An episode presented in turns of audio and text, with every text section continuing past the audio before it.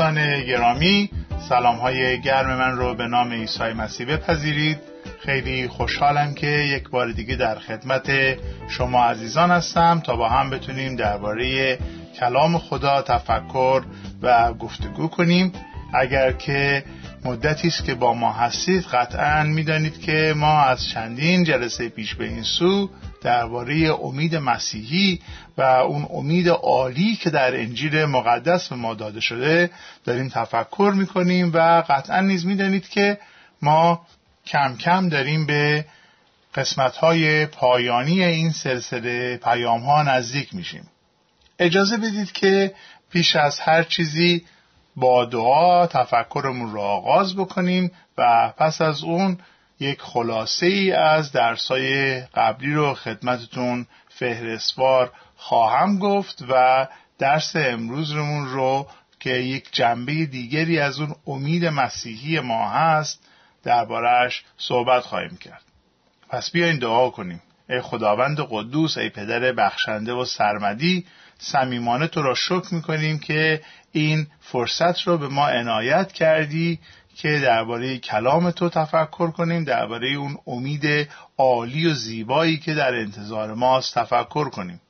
دعا می‌کنم که اینک خداوند و دلها و ذهنهای ما رو در محبت و اطاعت عیسی مسیح نگاه داری. اجازه بدی که آنچه که میگیم آنچه که میشنویم آنچه که تفکر می‌کنیم حقیقتا منظور نظر تو باشد. ای سرور و ای خداوند ما و دعا می‌کنیم که اعمالمون گفتارمون رفتارمون و افکار ما باعث جلال نام تو باعث بزرگ شدن نام تو بشود. این را می‌خواهیم به نام نجات دهنده و سرور خود عیسی مسیح خداوند که با توی پدر عزیز و با روح قدوس تو همواره سلطنت و حکومت می کند یک خدا در تسلیس مقدس. آمین. خب دوستان گرامی ما در خلال این درس ها چندین پرسش رو تلاش کردیم که پاسخ بدیم. پرسش اول این بود که چرا ما مسیحی ها واقعا امید داریم و این امید رو ما چگونه به دست میاریم و پاسخی که دادیم بر اساس کلام خدا این بود که این امید مسیحی رو ما از انجیل از اون خبر خوش نجات به دست میاریم زمانی که متوجه میشیم زمانی که یاد می‌گیریم زمانی که میشنویم زمانی که دلهای ما این خبر خوش رو باور می‌کنه و ایمان میاره که خدای قادر مطلق خالق آسمان و زمین اونقدر من و شما رو محبت کرده آنقدر این جهان رو مورد محبت و فیض خودش قرار داده که آمد در میان ما زندگی کرد مانند یکی از ما انسانها شد جسم شد و مانند یکی از ما انسانها در این زمین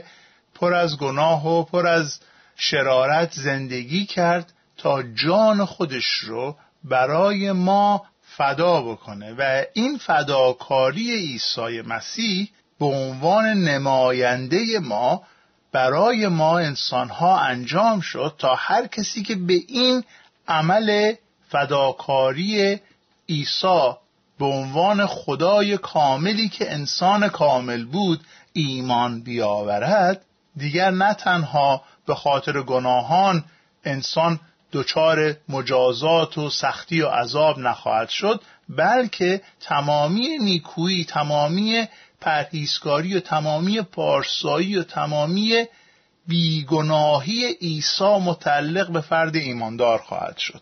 و این جایی که عیسی مسیح مانند ما انسانها شد تا برای ما انسانها به نمایندگی ما انسانها بهای گناهان ما را پرداخت بکنه و از سوی دیگر تمامی عدالت و پارسایی و پرهیزکاری و نیکوکاری خود رو به ما تفویض بکنه به ما عطا بکنه به طور مجانی این باعث امید میشه. و این نجات مقدسی که در اثر انجیل هست برای من سرچشمه امید میشه. چرا من مسیحی امیدوارم؟ به خاطر اینکه اون انجیل مقدس رو من پذیرفتم و به اون ایمان آوردم. چرا من امید دارم؟ صحبت دیگر ما این بود که به خاطر فیض خداست. خدا به خاطر فیضش کاری کرد که اون انجیل در گوش من پیغامی شیرین بشه در گوش شما کلامی قابل باور بشه باور کردنی بشه. شما اون خبر خوش رو که بسیاری اون رو باور نمی کنند رو شما بتونید باور بکنید با جان دل بشنوید به او ایمان بیارید و در اون مواهب عظیم انجیل شریک بشید بهرهمند بشید و این فیض خداست و این فیض به من امید میده. این فیض به شما امید میده. و دیدیم که سرچشمه امید مسیحی ما این فیض خداست. پرسیدیم که چجوری می‌تونیم این امید زنده رو این امید مسیحی رو به دست بیاریم.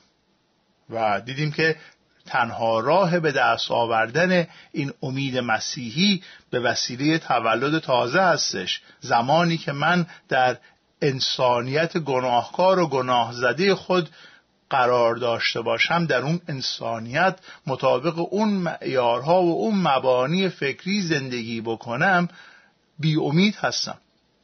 امید من به هیچ چی نیست. ولی زمانی که تولد تازه رو از عیسی مسیح دریافت کرده باشم به وسیله روح قدوس خدا اون موقع می‌تونم امید زنده رو دریافت بکنم. و در یک برنامه دیگری ما این پرسش رو پاسخ دادیم که چگونه می‌تونیم این امید زنده رو ما پویا نگاه داریم؟ چگونه می‌تونیم این امید رو تقویت بکنیم؟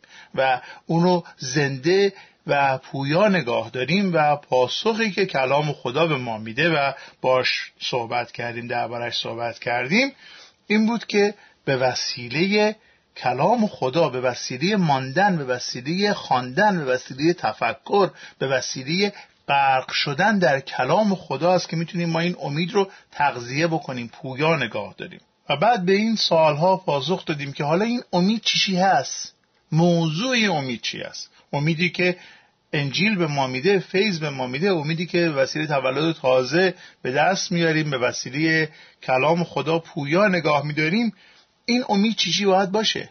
و ما از چند جلسه پیش داریم درباره این فکر می‌کنیم که امید ما در وهله اول ظاهر شدن عیسی مسیح ملاقات با عیسی مسیح.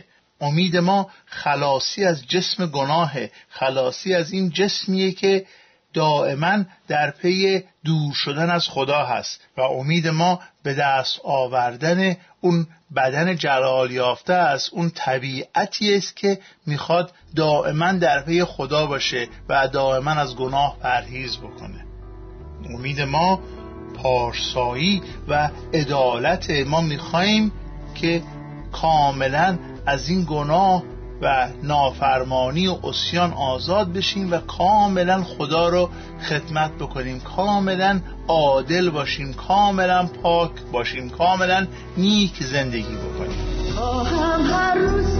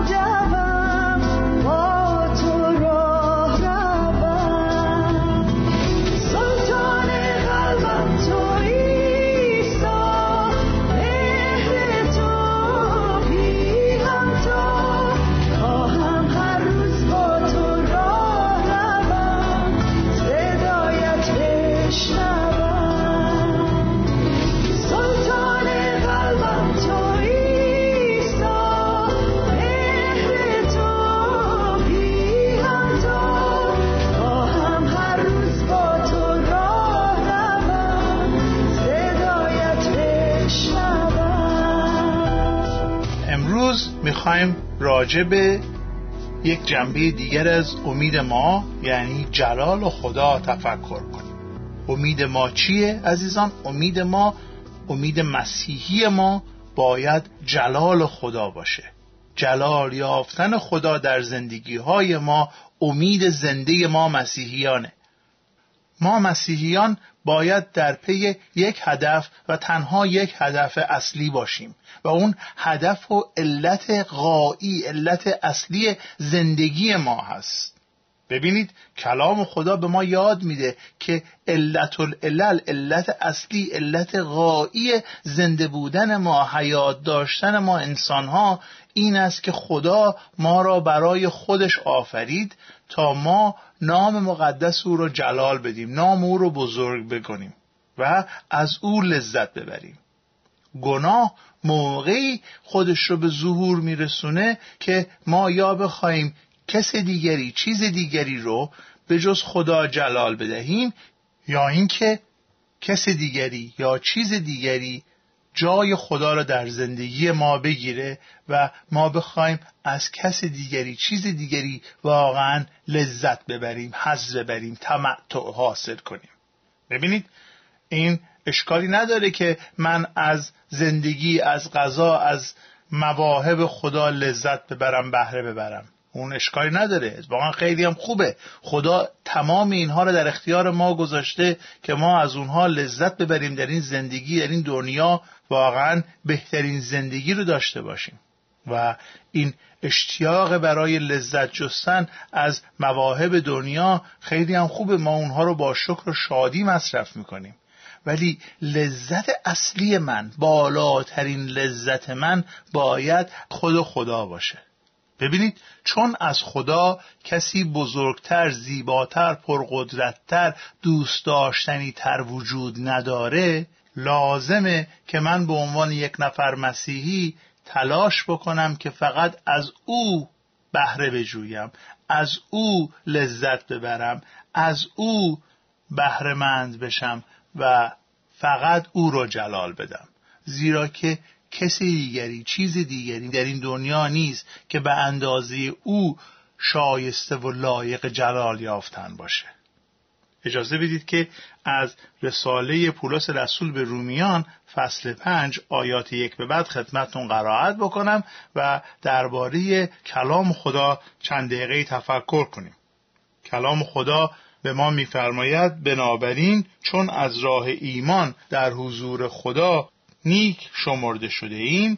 از صلح با خدا که به وسیله خداوند ما عیسی مسیح برقرار گردید بهرهمند هستیم. به وسیله ایمان به مسیح ما وارد فیض الهی شده ایم. فیضی که در آن پایداریم و نه تنها به امید شراکتی که در جلال خدا داریم شادی می کنیم بلکه در زحمات خود نیز شاد هستیم زیرا می‌دانیم که زحمت بردباری را ایجاد می کند و بردباری موجب می شود که مورد قبول خدا شویم و این امر امید را می آفریند و این امید هیچ وقت ما را معیوس نمی سازد زیرا محبت خدا به وسیله روح القدس که به ما عطا شد قلبهای ما را فرا گرفته است. ببینید عزیزان من یک پیشفرزی در این درس ها دارم و اونم این است که امید داشتن یک بخش مهمی از زندگی مسیحی ماست.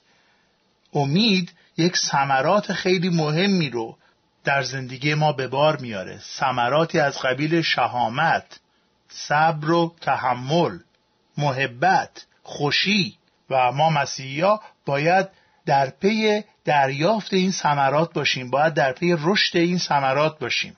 و امید مسیحی ما در اینجا خیلی نقش مهمی رو بازی می‌کنه. حالا امروز ما می‌بینیم که امید مسیحی ما یک جنبه دیگرش این است که در جلال خدا شریک بشیم. چرا امید به جلال خدا اینقدر مهمه؟ چون خدا خودش رو جلال میده. خدا بزرگه جلال او نیز بزرگه و ما باید به این جلال خدا امیدوار باشیم. خدا خودش رو جلال میده چون از او بزرگتر وجود نداره. ببینید عزیزان برای من و شما زشته که بخوایم خودمون رو بزرگ بکنیم خودمون رو جلال بدیم.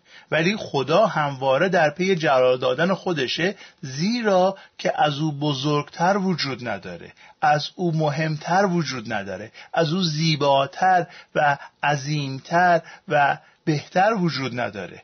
خدا باید خودش رو جلال بده زیرا که اگه خودش رو جلال نده کیو می‌خواد جلال بده؟ آیا می‌خواد منو بزرگ بکنه یا می‌خواد شما رو خیلی مهم قلم داد بکنه؟ ما هم وظیفمون همینه و ما هم باید به این امر امیدوار باشیم که خدای قادر و مطلق یک روزی جلال سماویش را با من و شما به شراکت میگذره و ما می‌تونیم در اون جلال خدا سهیم باشیم در اون بزرگی خدا سهیم باشیم با او سلطنت کنیم با او همکاری کنیم. عزیزان شنونده امید داشتن به جلال خدا امید داشتن به شراکت در جلال آسمانی پدر باعث میشه که قلب ما به ستایش و زبان ما به پرستش خدا باز بشه. امید به جلال خدا قلب ما را از ستایش و پرستش مملو می‌کنه. حالا من می‌خوام چند نکته رو راجع به این مسئله با شما در میون بگذارم.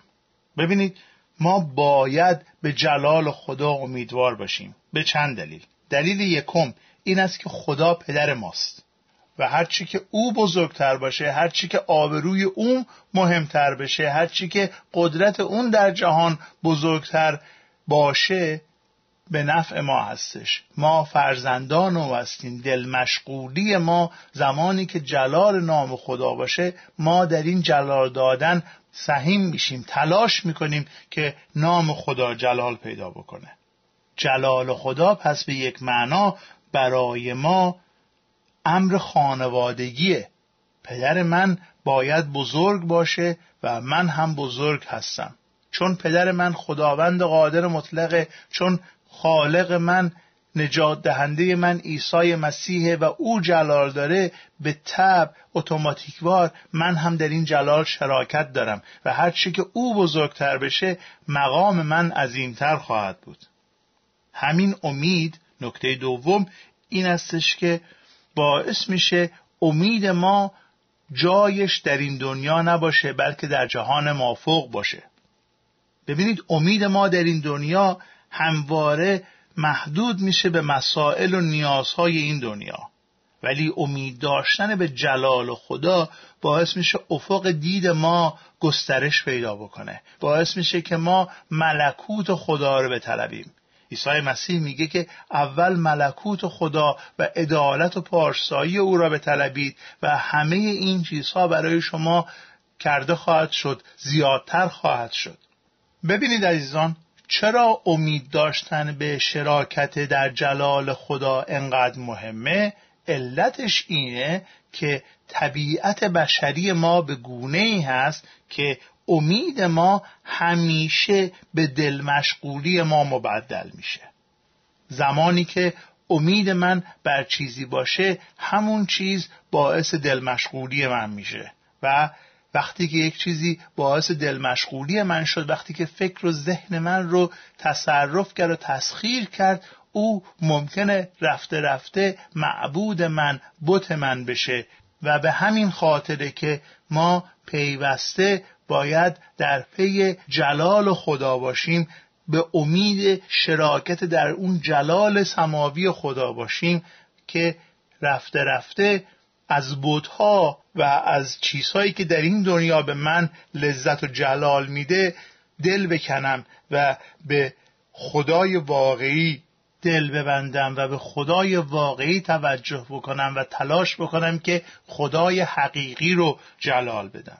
عزیزان شنونده توجه بفرمایید. در آیه دو این قسمتی که خواندیم پولس رسول میگه ما در این فیض که خدا به ما داده شریک شدیم. در اون فیض پایداریم و نه تنها به امید شراکتی که در جلال خدا داریم شادی می‌کنیم بلکه در زحمات خود نیز شاد هستیم. علت اینی که ما می‌تونیم سختی ها را تحمل بکنیم. علت اینی که می‌تونیم در زحمت های خود شادی بکنیم. این است که چشم به یک چیزی داریم که خیلی بالاتر و مافوق این جهانه.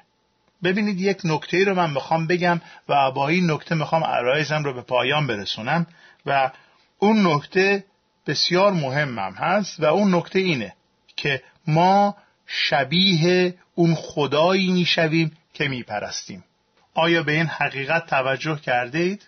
زمانی که من پول بپرستم تبدیل به یک انسان حسابگری میشم که فقط همه چیز رو بر مبنای ضرر زیان نگاه می‌کنم.